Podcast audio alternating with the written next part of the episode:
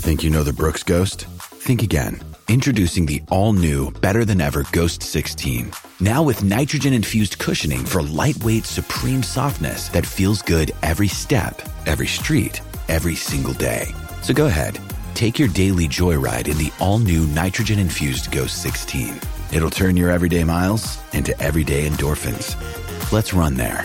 Head to brooksrunning.com to learn more.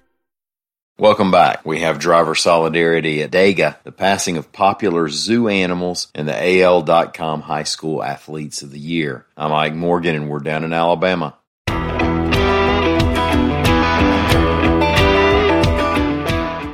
They did manage to run a NASCAR race Monday at Talladega Superspeedway between storms, literal and otherwise. Ryan Blaney won the race, his second straight at Dega, but it wasn't just the race that had the small, socially distanced crowd cheering.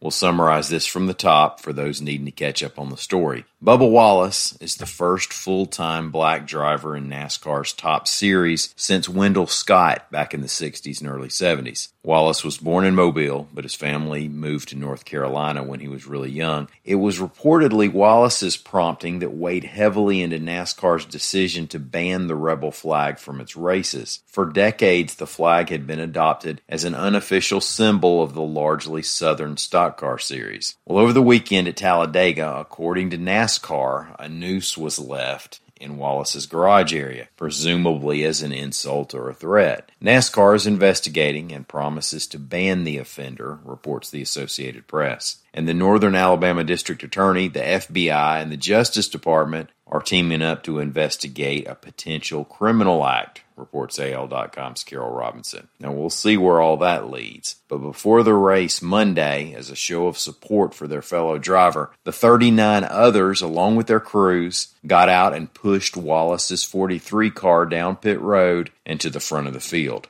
Now, in Alabama and throughout the South, an entire field of NASCAR drivers doing anything in solidarity makes for a compelling and influential moment. Wallace climbed out of the 43 with teary eyes. He was a factor in much of the race, spending time near the front and finishing on the lead lap in 14th place. 82 year old Richard Petty, the car owner and racing legend who made the 43 famous, flew down for the occasion. A pair of popular and well aged animals at the Birmingham Zoo have passed away, reports AL.com's Jeremy Gray. Matt was a 14 year old Komodo dragon that had developed bad hind limb weakness and heart failure and was euthanized. I was going to say I never would have thought to name a Komodo dragon Matt, but I honestly have no experience naming Komodo dragons. The other dearly departed animal has a more pet like name, though. Tadpole was a Nile hippopotamus. I don't see a weight listed by the zoo, but Tadpole was a hoss. And he was 41 years old.